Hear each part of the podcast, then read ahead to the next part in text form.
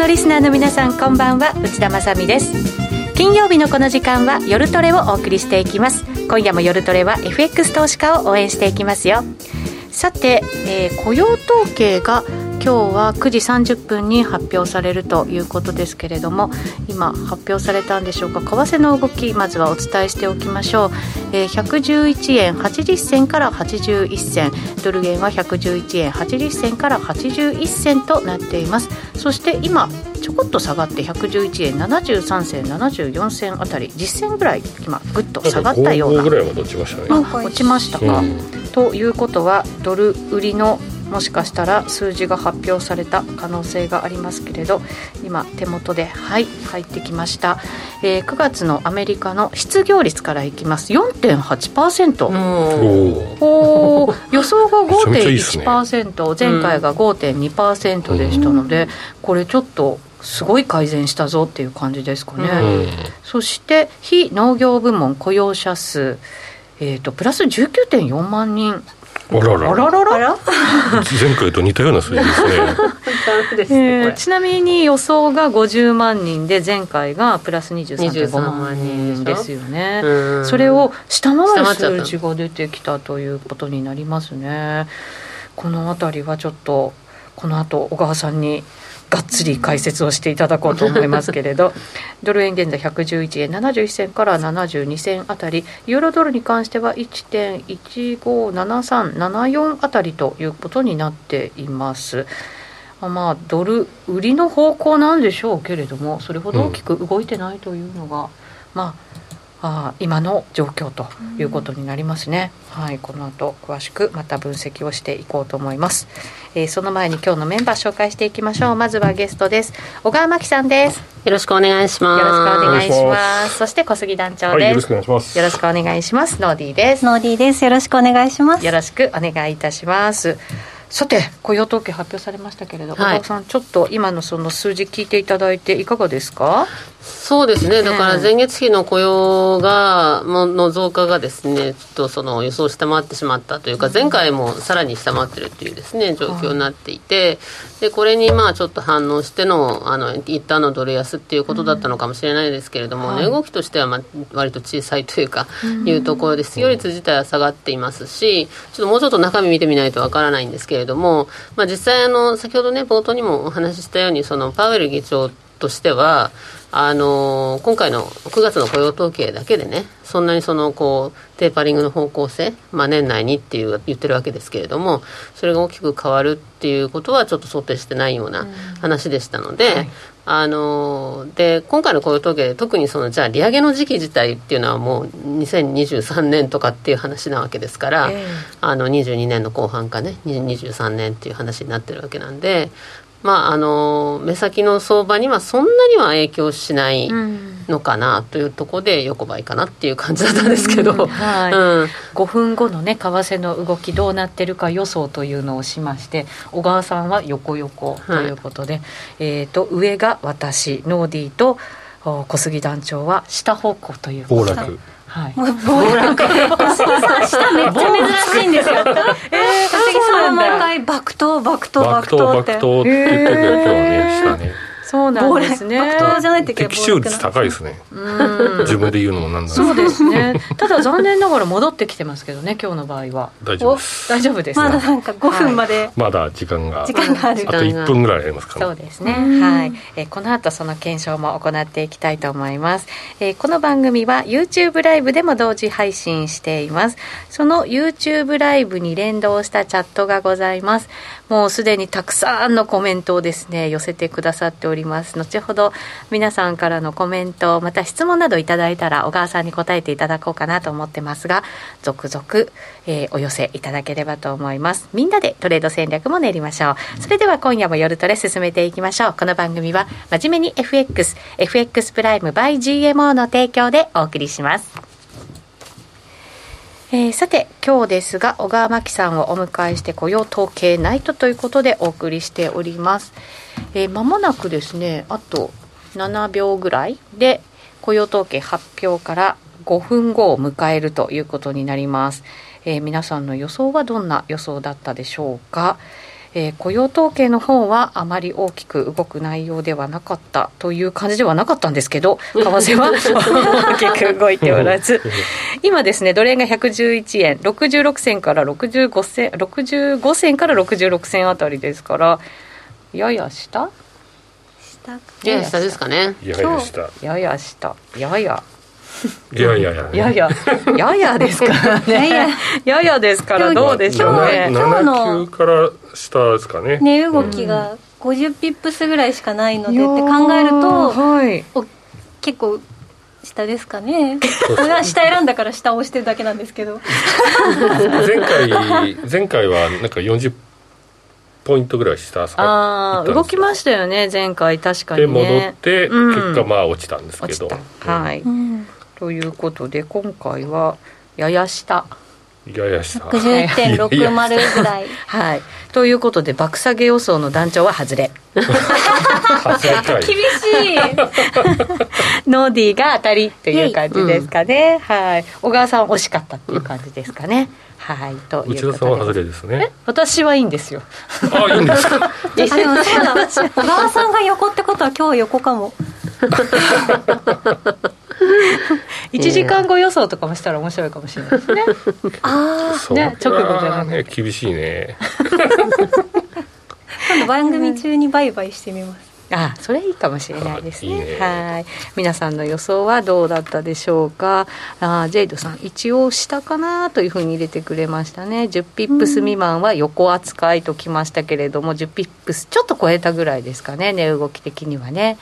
岡浜木さん大好きですというコメントも入っておりますけれどありがとうございます。はい、ということですね。じゃあ改めて今回の数字をもう一度入れておきたいと思います。雇用統計、失業率が随分改善していて、うん、4.8 という数字が出てきました。前回の数字が 5.2%、 予想では 5.1%、 それをさらに下回る 5% 割れの 4.8% です。そして、非農業部門雇用者数ですけれども、こちらがプラス 19.4 万人ということです。これもちょっと大きく予想を下回ったということになりますね。予想が50万人のプラスでした。ちなみに前回も少なくてプラス 23.5 万人だったということですね。小杉団長、その他に何かデータ入ってきてますか。参加率が予想 61.8 に対して 65.5 ですね、はい、あ、なるほど。で賃金が、予想 34.7 に対して 34.8、うん、あ、違う、時間だ、これ時間だ、はい、すいません。平均時給は前年比一緒だね、はい、予想通りだね。前月比でプラス 0.6、 予想が 0.4、うん、ちょっと良くなったってになってますね。この感じだと戻ってくる感じですかね。まちまちだね。まちまちですね、うん、そうですね。ちょっとなんか判断しにくい感じですか小川さんこれ正直に言うとそうですね、まあ、ちょっとすぐにはね、みんなリアクションちょっと明確な方向感出しにくいっていうところもあるのかもしれないですけれどもね、まあでも基本的にはまあ雇用の増減でいくと、やっぱり毎月だいたい50万ぐらいの増加っていうのは少なくともというかね、パウエル議長は前100万人って言ってたぐらいですけれども、50万ぐらいの増加は欲しいかなっていうところですよね。元々の、コロナ前の水準に戻すのにやっぱり、500万人以上 の雇用の増加っていうのはまだ足りてないわけですね、はい、でもともと雇用の非農業部門雇用者数のっていうのは右肩上がりだったので、この増加ペースで点線引いてみたときにそこの水準に到達するまでだとあとさらに300万人ぐらい必要になってくるから、元のトレンドに戻すってなると870万人とかぐらいは雇用がさらに必要になってくるっていうことになりますから、はい、だからパウエル議長は今までもずっと雇用は全然足りてないっていうことを言ってたわけですよね、だけど今回テーパリングに踏み切ったっていうのは、はい、やっぱりインフレの方が気になってきちゃったっていうところがあるのかなとは思いますけどね、そうですね。そのインフレについてもこの後伺っていこうかと思いますけれど、ただこの雇用に関しては、ミスマッチが行ってわれて、まあ、起こっていたりとか、あとは省人化みたいなものもあって、なかなかその前の水準まで戻らないんじゃないか、時間がかかるんじゃないかという見方も多かったですよね。そうですよね。結構なかなか時間が実際かかってるし、これからもかかりそうかもしれないっていうところですけれども、一回コロナ後の、水準からこうバーンと戻すのは早かったんですけれども、ただそこから先がね、今も75、6% ぐらいは戻しているって言っても、それだけさらにやっぱり人数でいうとかなりの人数の、雇用増が必要になってくるっていうことなわけですので、そうですね、まあ、このサービス業がぐんとこう伸びていくんじゃないか、ワクチン接種が進んでってところに、またデルタ株のなんかこうね、拡大が広がりましたから、なかなかそこが思うように回復してなかったっていうのもきっとあるのかもしれませんけどね。そうですね、おっしゃる通りで、それはそのデルタの影響っていうのはとっても大きくって、やっぱりここそうですね、7月8月ぐらいからやっぱりちょっとその影響っていうのが経済に結構影を落としてるなっていうところは、まああったと思うんですよね、ただその、幸いにもアメリカのそのデルタ株の感染者数、日々の感染者数で見ると若干ピークアウトしてきたかなっていうような兆候は見られるわけですね。で、大事なのはあとは死亡者数ですけれども、死亡者数はまだトレンドとしては右肩上がりが終わったわけではないんだけれども、ただそのちょっと最近ここのところで言うと、ここ数日間の移動平均とかで見るとちょっと落ち着いてきた感じはあるんですね。で、パウエル議長がワクチン接種が進んでないことに結構イライラして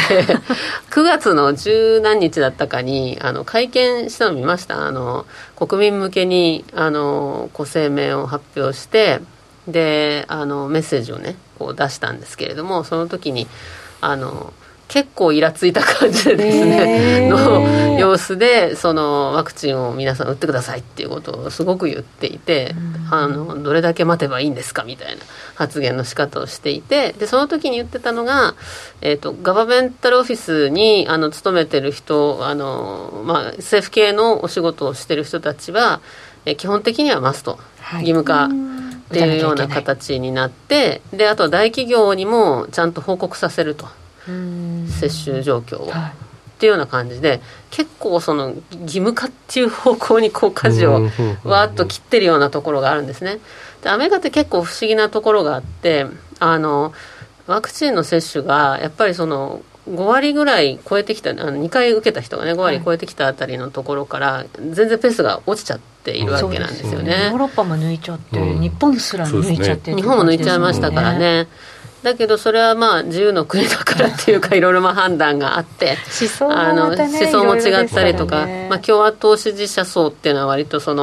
うのに反対だったりとか、いろんなことがあって、それでまあ、なかなか進んでなかったのに豪雨にあしてそういう政策を取り始めたから、それで実際にワクチン接種が進むかどうかっていうところもちょっと今後の注目ではあるというところですかね。力技でね、やらせようとしてどうなるのかっていう、共和党支持者の人の内訳がみんなトランプさんに前習えみたいな感じじゃないんだなっていうのが、今度逆にワクチンの接種率で見えてきて、って思いました。じゃあトランプさんが皆さん打ちましょうって言ってもダメなのかしらね。なんかね、ワクチンってトランプさんがすごい推し進めた部分もあるかなって思うから、確かにね、現実まで打てない人ももちろんいるっていうのもね、あるんでしょうけれども、本当に 50% ちょっと超えたぐらいで進まないですからね。そうですね、まあ、だから結構驚きは日本でスタートがすごく遅れて、相当菅政権も批判されましたけれども、その後のペースがえらい早くてですねもう結構びっくりなぐらいなスペースなんですけれども、まあ、だからアメリカ抜いちゃったっていうような状況ですよね、今。そうですね。さて、まあ、雇用統計発表されて、現在為替は111円57銭58銭ぐらいで、なんとなく落ち着いたかなっていう感じのね動きになっています、この数字自体はそれほど為替に影響を与えてないのかなという感じがしますけれど、ただインフレがね、今日も何回かそのインフレの話題が出てきていて、物の値段がなかなか下がらない、そして長期化しそうだっていうなんか予想もすごく出てきてはいますよね。そうですね、それは結構あって、なので今回9月の FOMC でドットチャートね、皆さんもご覧になったかもしれないですけれども、全体的に政策金利見通しが引き上げられているというのの背景はやっぱりそのインフレが、今回のその FOMC メンバーによる経済見通しのところでも、例えば失業率の予想なんていうのはデルタ株の影響でちょっと引き上がってるんですね。今年の年末で 4.5 って言ってたの 4.8 にしたりとかいう感じでなんですけれども、そのインフレについてはですね、見通しが引き上げられているというような状況で、しかもその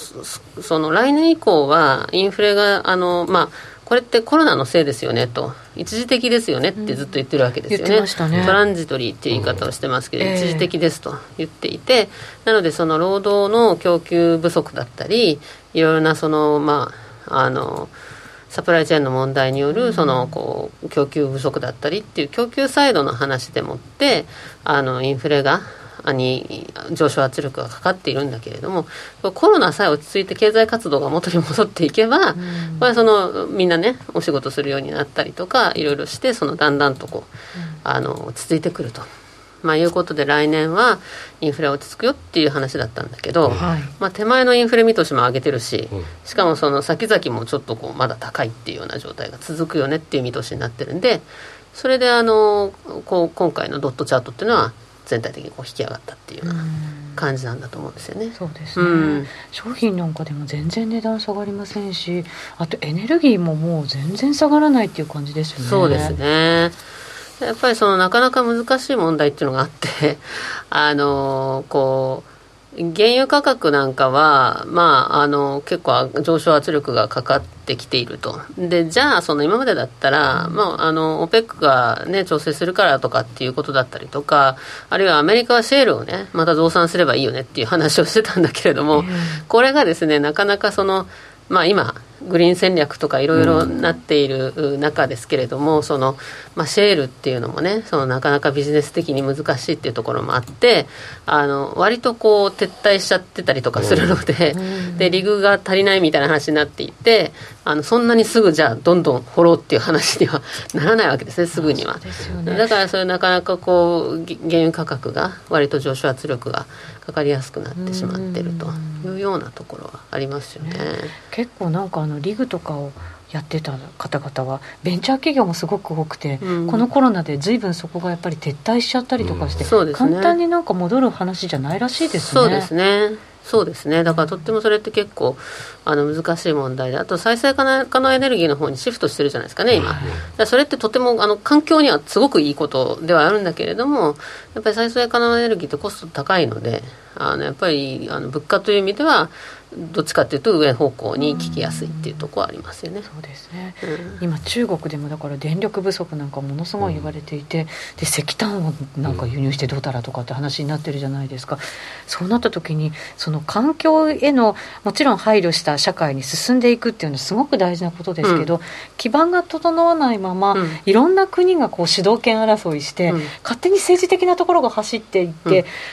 本当ちゃんとした社会の方がついていけてないんじゃないかっていう、なんかそんな感じがしちゃうんですよね。そうそう、だからそれはですねちょっと最近若干言われ始めているところで、私も最近ちょっとチームでもそんな話を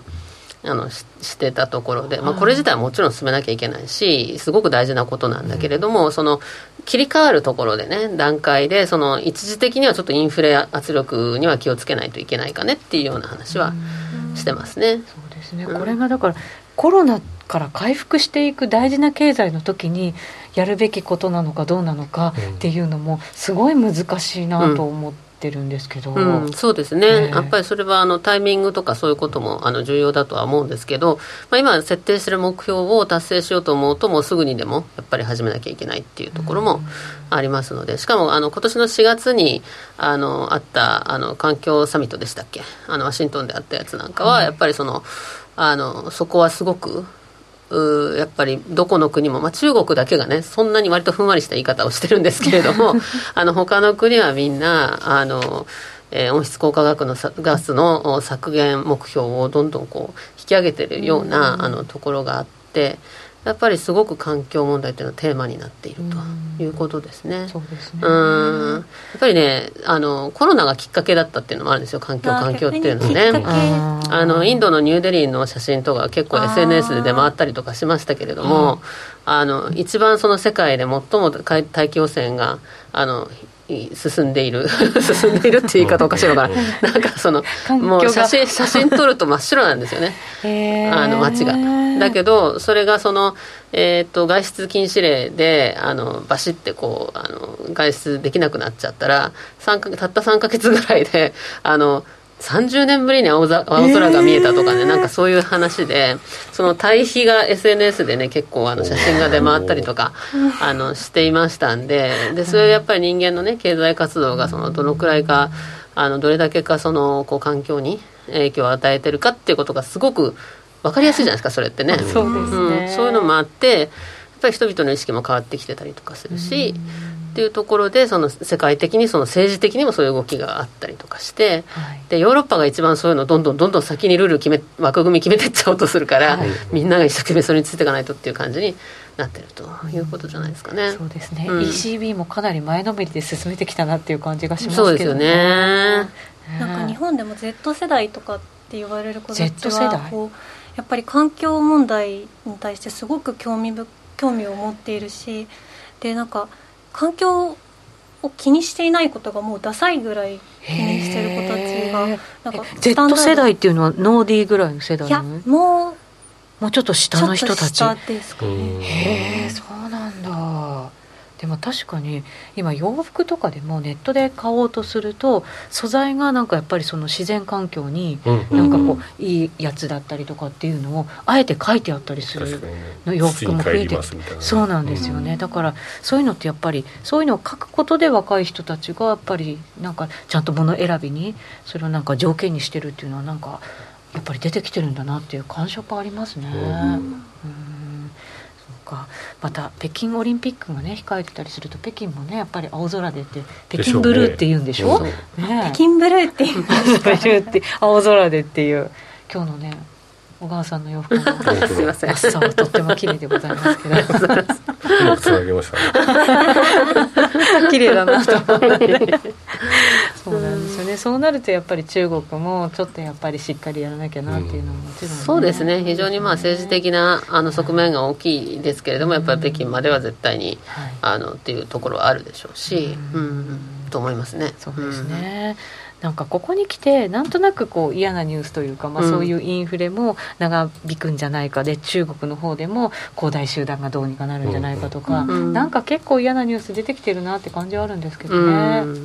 そうなんですね。だからそれはやっぱりねちょっと注意しなきゃいけない面もあると思うんですよね。で中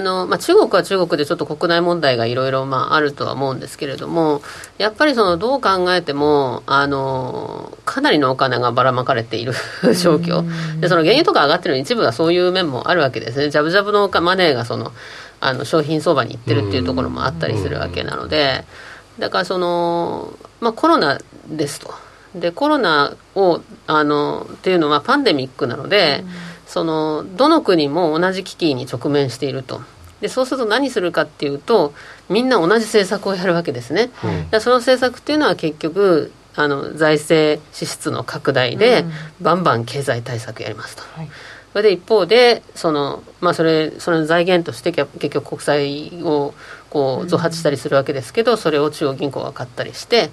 めちゃめちゃ緩和的な強力な金融緩和やりますっていう、こう財政とそれから金融緩和の両輪でもってなんとかしようということなんですけど、その時に例えばアメリカだとIMF が出してる数字とかなんですけれどもGDP 比でですね2020年以降の2021年3月までの数字なんですけれども、その間に行った経済対策の規模ってアメリカの GDP 比で 25% とかなんですよ。でそれってすごい数字で、リーマンの時でさえ直後は要するに財政支出を伴うものねローンとかじゃなくてお金後で返してねっていうんじゃなくてもう出しちゃっているやつですね。それは結局リーマンの時でも 7、8% とか 10% ちょい下ぐらいの感じだったと思うので、そんなに違うんですね。 25% というのはいかに大きいかっていうところですよね。財政支出拡大という意味ではですね。だからそういうレベル感 で日本もしっかりですけど、どこの国もみんな 10% 超えてるわけですよ GDP 比で。だからすごくみんなこうばらまきチックになっている、という状況で、しかも右見ても左見てもみんな同じだから、はい、まあ、みんなで渡れば怖くないみたいな感じになっていてまあ大丈夫ですよねと、みんなそうだしみたいな感じ、うちも僕も私もみたいな感じになっていて、はい、でしかもまあ中央銀行のだから中央銀行バンバン資産買ってるから、結局バランスシート大きくなっちゃってるわけですね、めちゃめちゃ、はい、だから FRB でも倍ぐらいでしょ、この名前の倍ぐらいなってるし、どこの中銀もバンバン資産が増えてるわけですね。だからテーパリングそろそろみたいな話にはなったりとかするわけで、はい、そうですね、だからやっぱり中央銀行 の存在感とか規模感とか当局 の政府もそうですけれども、金融市場における規模感がすごく大きくなってるっていうことは、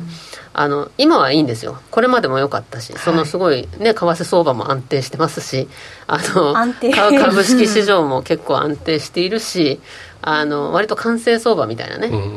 当局が作ってる相場みたいな感じになっていて、そこでみんなふわふわ、まあ、リスクオンだねとかってやってたわけですけど、これがこれからじゃあ出口っていう話になってきて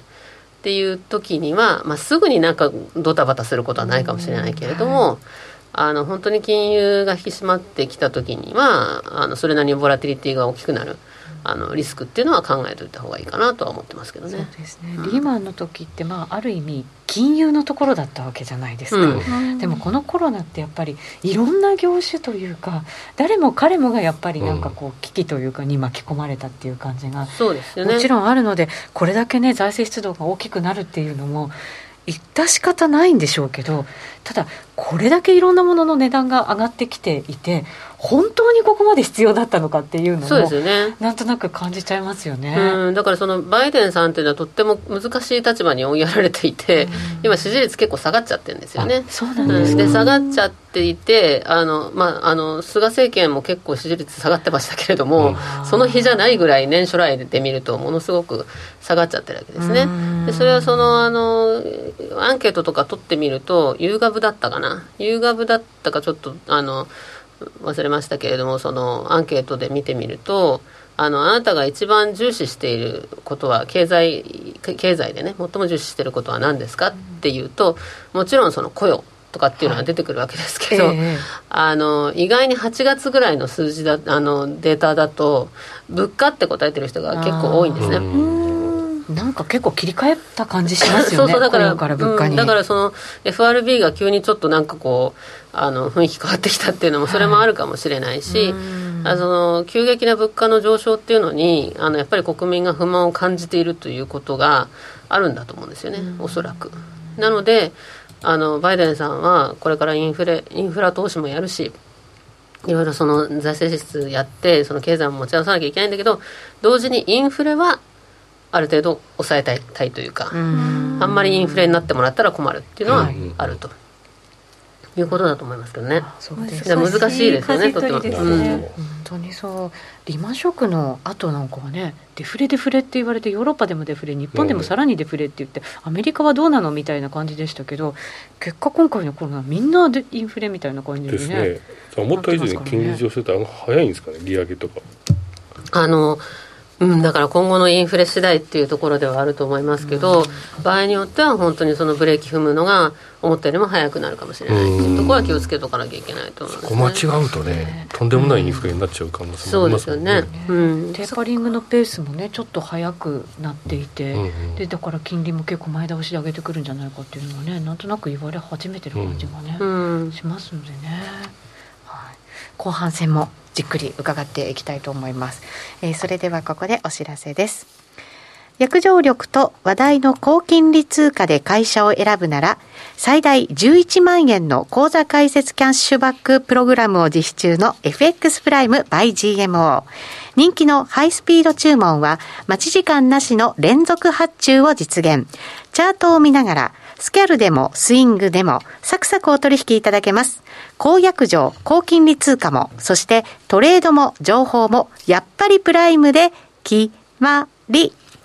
株式会社 FX プライム by GMO は関東財務局長金商第259号の金融商品取引業者です。当社で取り扱う商品は価格の変動などにより投資額以上の損失が発生することがあります。取引開始にあたっては契約締結前交付書面を熟読ご理解いただいた上でご自身の判断にてお願いいたします。詳しくは契約締結前交付書面などをお読みください。お聞きの放送はラジオ日経です。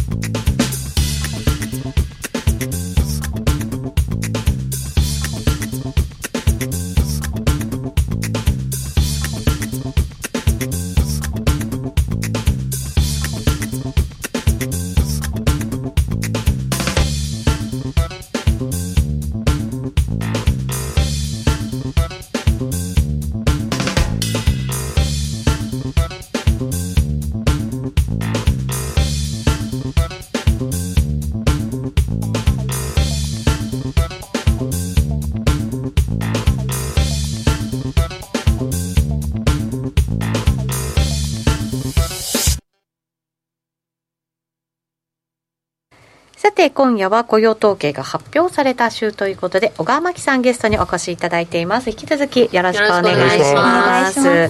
さて、そのアメリカの状況も今伺ってきましたけれども、日本のマーケットにとってはやっぱり中国の問題もかなり影響を与えていて、中国の恒大集団の問題、これがどういうふうになんかこう影響してくるのか、どこまで波及しちゃうのかって、やっぱりちょっともやもやした感じってあるんですよね。そうですね、その実態が全体がね、ちょっと全体像っていうのはよく正直よくわからんっていうところがあるので、はい、ちょっと怖いなっていうところはあるとは思うんですけれども、はい、やっぱりその国内問題っていうところはあると思うんですよね、だからその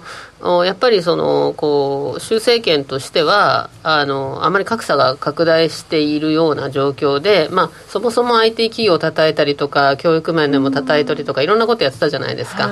はい、でこうなんていうか、そういう状況の流れの中の一つとして、不動産バブルみたいなのおかしいよねと、住宅というのは住むものだと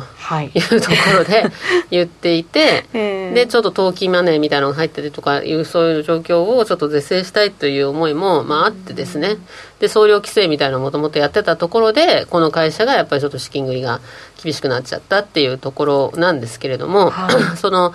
デフォルトするしないとかっていう問題よりも、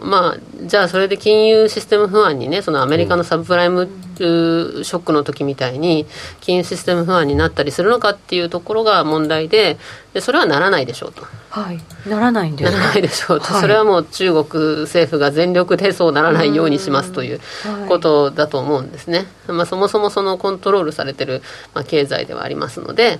そこはそうだと思うから、おそらくそのじゃあ中国でね、その四大銀行のどっかが潰れたりとかそういう話は全然ならないでしょっていうのが今、コンセンサスにはなってるから、そんなにガタガタはなってないんですけれども、短期的にはそれでいいと思うんですよ。だから中長期的な話としては、そういう今ピシピシあっちこっち叩いているっていうもぐら叩きみたいなことをしてる状態が、政策としてね正しいのかどうかっていういうこと、それが本当にその景気の足かせになって中国の経済がものすごく悪くなるっていうリスクもありますし、それからそのもう一つはですね、その例えば23年以降にアメリカが利上げしますってなった場合に、アメリカが利上げするとドルが上昇します、でドルが上昇すると人民元がドルに対して下落します、下落圧力がかかります、でそれが結構そうなってくるとですね、その中国も資本流出っていうのは結構嫌がるので、じゃあ利上げしようかみたいな話に、アメリカとねある程度連動してるわけだから、アメリカが利上げしたら本来であれば中国も引き締め、金融引き締めっていうのをするっていう話になってくるわけじゃないですか、でその時に中国が不動産バブルがはじけたり不動産のその市場が悪かったりするときに金利を上げるっていうのはこれは最悪ですよね。なるほど、最悪ですよね。だからそういうタイミングでアメリカの利上げがやっぱり中国の経済に何らかのショックをもたらし、でそれがまた跳ね返ってきてアメリカの景気に波及してとかっていう話になるとじゃあ今度 FRB が利上げできませんみたいな話になってくると、なるほど、やっぱりね世界経済に影響インパクト大きいですから、そうですね、で利上げストップしましょうみたいな話になってくると今度はドル安みたいな話になるかもしれないし、だからそこはそのなんていうかその時の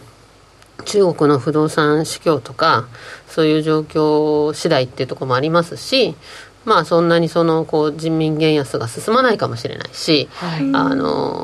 その時自体の状況でわからないですけれども、まあ、気をつけるとするともうちょっと先の話っていうかいう気はしますね。投資家が気をつけるとすると、まあ、今その中でやってるのは国内問題で、まあ、サブプライムショックの時みたいにサブプライムローンがね世界中にばらまかれたりとかしてるわけではないですし、いろんな世界の金融機関が持ってたりするわけでもないと思うので、ある意味もうジャンク債みたいなね感じにはなってたらしいですからね。そうそうそう、だからその金融機関って今結構厳しいから、そういうその自己資本規制とかそういうのをきちっと守らなきゃいけないから、あんまりそのリスクの高すぎるものはたくさんは持てないわけですね、はい、っていうところで考えるとそんなに世界的に波及するような話には、まあ、まずはならないでしょうねっていうところだと思うんですね。なるほど、うん、だそれよりも先々の景気状況っていうところは気をつけたいなっていうところですかね。中国がこうそもそも意図的に景気のこう減速なんかこうブレーキを踏みながらアクセル踏むみたいな状態に見えるんですけど、そうやってやってる中でアメリカのインフレがこうなんていうかうっかりアメリカ側でインフレが進んじゃってみたいな時ってどっちも痛手を負うんですか、中国とアメリカ。そうですね、そうですねというかおそらくそうじゃないかなという気はしますよね。だからそのアメリカが想定外にインフレが進んじゃって、うん、で急に引き締めなきゃいけない時っていうのはやっぱりいろんなところに影響がありますよね。やっぱりその通貨が米ドルに対してバンバン下がっちゃうと今度はその自国通貨安っていうのはインフレにつながりますので、それ自体がねで他の国にも、まあ、波及するっていうこと。そういう時ってやっぱり円高になる可能性はあるんですか、この最近の雰囲気というか。でもそうですね、まあ、ちょっとそれがどういう波及の仕方をするかっていうところなんですけども、株式市場が崩れたりとかっていうのをするときっていうのは、やっぱりどちらかというと円高の傾向があるっていうところですけれども、ただ最近の傾向で特にコロナショック以降はね名目実効為替レートで比較してもそのドルと円っていうのがほぼ力関係が拮抗しちゃってて、あんまり似たような動きするからリスクオフだとちょっと円高で黒線がザバッと落ちるみたいな、そんな感じですね黒線がザバッと落ちる、円高なんだけどドルに対してはドルも高いからドル高円高みたいな感じになっちゃうんで、で今度リスクオンだと、まあ、ドル安円安なんだけれどもどちらかというと円安の方が強いかなっていうような感じで、ドル円はじわっと上がるんだけど、まあ、他の通貨で対ドルで他の通貨が下落したりとかいうようなことになるというで、円高そうですねリスクオンだと円安ドル安かな。しかし微妙にっていうなんかコメントでもいただいてるんですけど、最近リスクオフでも全然円高にならないなって体感でそんな感じが、特にドル円見てるとね、まあ、黒線にはちょっと出てるのかもしれないですけど、そうですね、円買いってあんまりなくなった感じはしますよね、リスクオフの円が。ドル必要なんでしょうね。そうですね、やっぱりコロナショックの時に一番それはみんな実感してたところで、でしかもリーマンの時は全然違いましたからね。この金利の環境も全然違ったし、政策金利がアメリカに2007年8年の時ってまだ 5.25% とかって政策金利がありましたからね。だからその時はもう円全面高になっちゃってドル円もザバッと下がったしいうような状況でしたけれども、まあ、今はアメリカも政策金利ほぼゼロっていう状態で、ドルと円とあんまり変わらないみたいな感じになっちゃってるっていうところですかね。そうなった時にやっぱり心配なのは新興国通貨なんでしょうね。そうですね、新興国通貨は結構アメリカが利上げしていく局面ではどうしても売られやすい、売られやすいんだけれども、やっぱり今の局面では国によってちょっと差があるので、あまり新興国通貨って一括りにはできないですけれども、コロナの状況が落ち着いてきてるかどうか、ちゃんと制御できてるかどうかっていうところと、それから経常収支とかそういうのもありますけれども、あとはそうですね、インフレの状況、インフレがちゃんと制御できそうかどうかとか、そういうところ次第ですかね。そうですね、この中国のやっぱり景気っていうところがこれからなんかいろんな世界のところに波及していくっていう未来が、もしかしたら中長期で見るとあるのかもしれないですね。そうですよね。質問が入っていて、中国これ恒大問題と中国の将来に危機感を持っている感じがします。中国出身の解説者の方が、で小川さんの中国の将来の見立てはどんなもんですかっていうふうに入っていて、将来、やっぱり恒大集団みたいなものがいくつもやっぱりあって、で習さんも政治的なものもあって、なかなか引けないっていう今のこう企業叩きみたいなものを、そうなった時にやっぱりいろんな企業潰さなきゃいけないとか、そういうことになった時ってやっぱり最悪な時ですよね、きっとね。最悪な時ですよね、ただ習近平政権にとっては国民の人民のですね、支持っていうのはやっぱりどうしても必要っていうところになりますから、不人気になるようなことはできれば、したくないっていうところはあるわけですね。だからそれが全般的な波及っていう話になってくると、やっぱりちょっとそれは手を引っ込めるっていう話になると思うんですけれども、今やってるのは共産主義なのに格差があるっておかしいでしょっていう話ですよね。確かにそうですね。その格差がものすごい開いちゃってますもんね。ものすごい開いちゃってるから、それはちょっと不動産投機とかやめようよとかね、やっぱり教育費が高すぎるっていうのもおかしいでしょうとか、私は教育の規制のところはちょっとびっくりしたんですけれども、そこまでやるかと思いましたけれど、そういうところもあるし、そうですね。でIT でね、ジャック・マーさんがなんか突然いなくなっちゃったりとかしましたけれども、ああいうIT 企業の大手はちょっと締めつけるっていうところが少しあったりとか、いうのっていうのはそういう政策としてとか信条として、やってるところがありますから、やっぱりそれがなんていうかな、それがうまくアンダーコントロールの場合は大丈夫なんですけれども、ちゃんとコントロールしてやってるんですよっていうところであればいいんですけれど、それが政策って間違えることはありますからね。そうですよね。やりすぎちゃったとかね、叩きすぎちゃったとか、なんかやりすぎてしまって、なんかバブル崩壊とかね、何かのきっかけを作って、で中国の経済がものすごく大変なことになるっていうのは、それは少なからず他の国にも影響があるしっていうところで、やっぱり注意しなきゃいけないところなんじゃないですかね。そうですね、中国の動き見つつという感じにこの先はなっていくのかもしれないですね。さて、10月の相場展望もしたいなというふうに思いますので、もう一本 CM 挟んで10月相場見ていきたいと思います。お知らせです。お聞きの放送はラジオ日経です。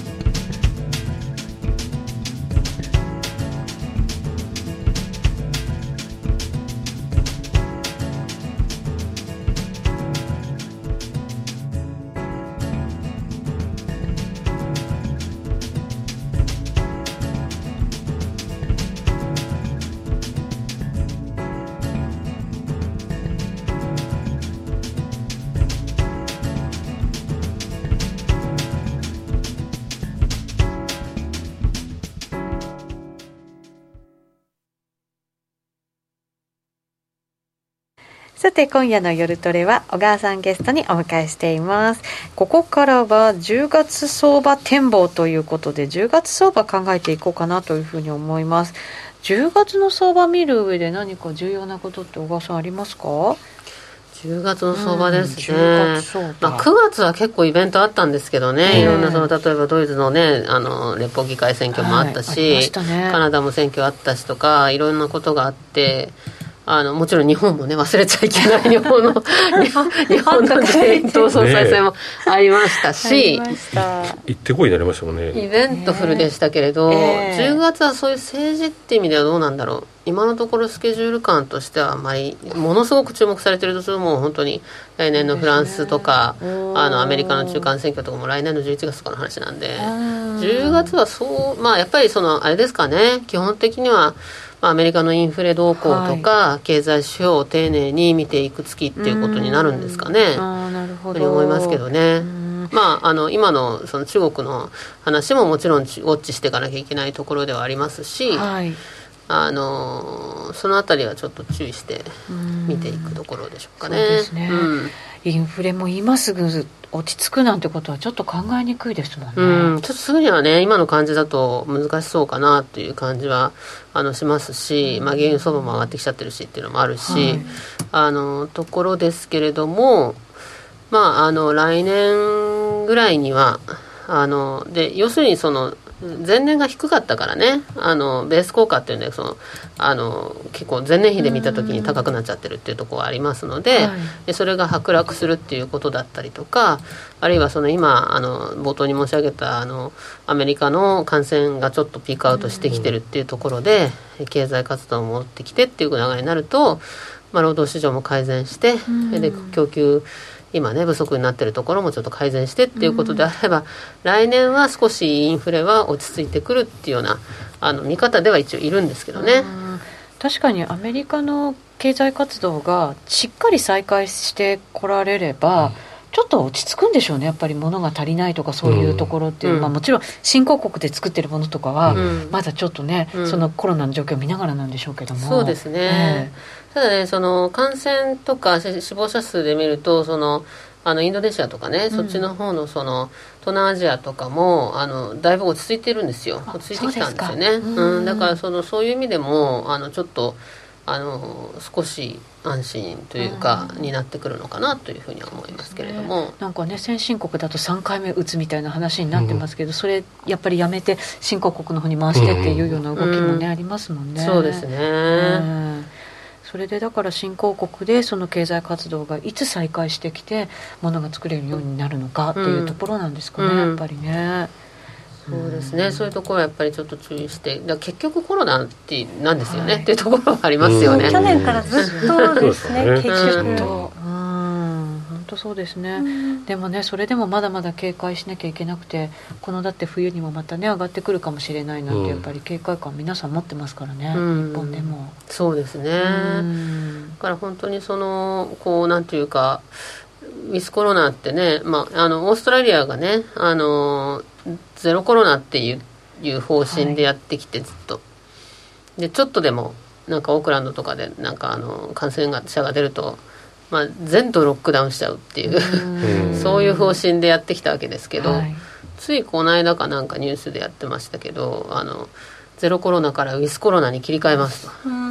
うさすがに経済回んないよという話だと思うんですよね。そうですね、ニュージーランドもねやっぱりゼロコロナで頑張ってましたけど、やっぱりもう無理だっていうようなことも言ってたり、でワクチン接種が進んでる国だともう本当ウィズコロナに切り替えますみたいにね、そうですね、言ってる国もありますもんね。そうですね、まあ、日本もねそういう意味では、緊急事態宣言は解除してっていう流れになっていますし、やっぱりうまくバランス取ってやっていかないといけないっていう流れなんだと思うんですね。でそうするとやっぱり経済活動が再開してて、まあ、じわじわね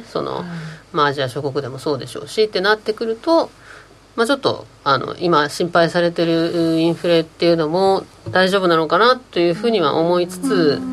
分かんないですけどね、まだこれは安心はできないですけれども。そうですね、なんかコメントにもトラックの運転手が足りないから農作物の刈り取りの人手が足りないから物が足りなくなって物価が上がっている、うん、これもいろんなところでそういうのが出てて港湾とか もちろんそうですし、そうですね、循環してないですもんね、止まってますもんね。だから、まあ、コロナが落ち着けばそのあたりもちょっとずつ動いてきてってことになるのか、まあ、イギリスの場合はねブレグジットの影響もあるっていうことですから、まあそうですね、ガソリンが届かないとかね、うん、なんかねあるって言ってましたけど、そうですね、うん、スタグフレーションみたいな話も出てますもんね。そうですよね、うん、最初なんかスタグフレーションってなんか番組でも言い始めてそんなとこまで心配しなきゃいけないのと思ったんですけどなんとなくちょっと怖い感じはありますよね。そうですよね、そのリスクはね。だ本当に経済活動が再開してね、賃金も回復してっていう流れの中で、はい、まあ、インフレっていうことであれば、まあ、まだね、うん、いいですけども、再開すれば、うん、そういうその経済が改善していないのに、うん、物価だけ先に上がっちゃうっていうのは、うん、まあ、最悪ですよね、それはね。そうですよね。人が働かないことの影響ってこんなに大きいんですね、うん、確かに、うん、本当にそうだよね。そしてなんかこんなに世界がいっぺんにストップしてでまた動き出した時のこのなんかものすごさというか勢いというか、うんうん、そういうのもなんかねちょっとなんか目の当たりにしたなっていう今回のなんかコロナでしたけど、ノーディーなんて物価が上がっていくなんて初めて見たインフレっていう感じじゃない？本当になんか物の値段が上がるってそうですね、なんか、うん、あんまりこうピンとこないというか、まあ、でも結局賃金ごと上がったわけじゃないのでやっぱり実感としては生活が苦しくなっていったみたいなままで変わらないかもしれないんですけど、でもちょっとね不思議っていうほどじゃないけど不思議なところあるかもしれないですね。でも新政権はねそのお給料上げるためにっていうようなね、うん、なんか動きもありますから、うん、この辺がどういうふうにねなんか形になってくるかってことなんでしょうかね。そうですね、まあ、本当にそのなんていうか一番最初にねその総裁選に出るっていうことで手を挙げられた岸田さんですので、さすがに政策のところはね結構準備されてるなっていうところがあって、そこはまあ結構期待したいところではありますけれども、あとはだから書いてあることをちゃんと実行するっていうところを頑張っていただきたいなっていうそうですねところですかね。菅さんもコロナの対応に追われて本当にやりたいと思ってることきっとたくさんあったんでしょうけれども、そこにやっぱりなかなか手をつけられなかったこともねたくさんあったと思うので、ここからの政権がやっぱりどんな風にね進んでいくのかってすごい重要ではありますよね。そうですね、私選挙もありますよね、うん、そういえばって言っちゃいけないかなんかすごく短いから期間が、うん、これからのそれでなんかちょっとこう意識してなかったけど10月末10月31とかじゃなかったですか、うん、投開票確か一週前倒ししませんでした？あ、そうでしたっけ？違ったっけなみんなぼや、はい、きっとね書いてくださる方がいると思いますそれを期待して言ってます、はい、頼りにしてます、うんね、でもやっぱり今回の選挙はちょっと注目されるかもしれませんね。そうです ねそういう意味では、うん、なんていうかなんでしょうね、株式市場でいくとね、はい、総裁が決まってもご祝儀相場みたいなのはなかったし、ちょうどタイミング悪くねアメリカでの株安とかと被っちゃったっていうのがあったっていうのはあると思いますけれども、やっぱりその成長と分配のね好循環っていうふうにおっしゃってて、分配政策のところがまだちょっと見えてこないっていうところがあって、はい、うん、やっぱり金融所得税のね話っていうところは、うん、やっぱり気にされてるところがあるかもしれないですよね。金融市場ではね、投資家の中でやっぱりそこがね、うん、一番やっぱり言われてるとこだと思いますし、うん、なんか分配なくして成長なしって言われても、いや成長なくして分配なしなんじゃないかなと思ったりなんかこう頭の中がぼやぼやして、うん、なんかこうまとまってないんですけど、うん、しかもこう株やっぱりあんまりそのなんていうか持たれていないというか、そうだね、っていうところを考えると、そこにねお金かけちゃうと、こう結局 NISA とかでじゃあ所得税かかんないよとかって言われた部分があったとしても、株価全部が下がっちゃったら意味ないじゃんみたいな感じに、株価が下がってお腹が痛い私は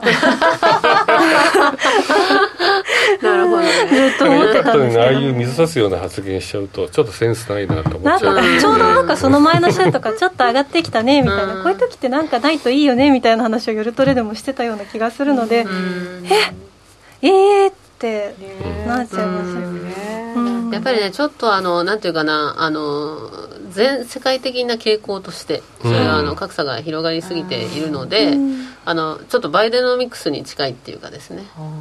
バイデンさんも結局成長と分配ですよね。だからその、富裕層からお金取るっていうような話で、でもそれって結局うまくいってないですよね、今のところまだ。やるやると言っているけれども、そうですね、下に影響がない富裕層からの取り方が少なすぎるんですよね、きっと。だからなんかそういう金所得っていうところじゃなくて、なんかうまい方法ないかなっていうところはあるとは思いますけれども、ちょっとそこはどうするのかなっていうのは様子見たいところではありますね。そうですね。なので10月はその日本だと選挙もある、月ですので、そういうなんか本当だったらですよ、選挙があるっていうと結構新しいいいこと出てくるんじゃないって言って株価って上がってったりすることってあるんですけどね。この前めちゃめちゃな勢いで上がってた。めっちゃ下がっちゃいましたよ。結果ね、飛ばなかったですね。選挙は買いですよね。そう、本当だったらそう思いたいんですけど、そんな雰囲気がまだないところがね、なんか残念な感じがしますけどね。はい、それも見ながらということになると思います。ドル円に関してはじゃあどうですかね。10月あんまり動く要素っていうのがその経済、インフレ、中国、このあたりしっかり見ていくこと。そうですね、丁寧に見ていくっていう感じじゃないですかね。でもやっぱり今日111円の今いくらだっけ、後半ぐらいですかね。111円の今日は今66、67だ、あんまり動いてないですね。そうですよね。だからやっぱり、それでもじわじわ上がってきてはいるわけですよね、だからやっぱり、金利差がじわっと開いてくるっていう流れになって、多分今の金利って結構低いわけですね。というのはその FOMC のドットチャートと比較して FF 金利先物 その市場のね、要するに政策金利見通しっていう方がちょっと遅行しちゃってるんですね。みんなその FOMC メンバーのその変わり身の速さというか、そのついていけてない、急にわーって引き上がっちゃったから全然ついていけてないんですよね。でそれって前回の時も同じような現象があって、15年の12月に利上げし始めた時もやっぱり最初はその市場はついてってなかったわけですよね、その動きに。だからやっぱりこれからだんだんとその、織り込まれていく中で長期金利っていうのはやっぱり上がっていくのだと思いますので、そうすると緩やかにドル高円安方向という、よっぽどなんか変なことがなければという前提ですけれども、いう感じですかねと思いますけれども、結局ドルにお金がそれでも集まりそうですね、っていくという図になるわけですね。わかりました。なんか自国通貨が弱くなるのってなんか悲しいねってそうですね。なんかそういうふうになんていうかな、振り回されないように、株価もそうじゃないですか、結局アメリカに振り回されるし、で為替もアメリカの、政策に振り回されるしっていうか、振り回されるっていうよりも、日本にとっては、いい状況ではあるんだけれども、そういうことにあまり気にせず、日本としての成長っていうことがちゃんとね、しっかりしてくるといいのになっていうふうには思いますけどね。そうですね、さて今日は小川真紀さんにお話いただきました。画面ご覧いただいている方には本が真ん中に映っているのをご覧いただけると思います。為替の仕組み、これ小川さんが監修した本、8月に発売されているということですから、ぜひぜひ皆さんこの本を手に取っていただいてですね改めて為替の仕組み勉強していただければなと思います。ぜひぜひよろしくお願いします。ちょこっと延長戦やりますか。ということなので YouTube ライブで引き続きご覧になっていただきたいと思います。一旦今日のゲスト小川真紀さんでした。ありがとうございました。ありがとうございました。それでは皆さんまた来週です。この番組は真面目に FX プライム by GMO の提供でお送りしました。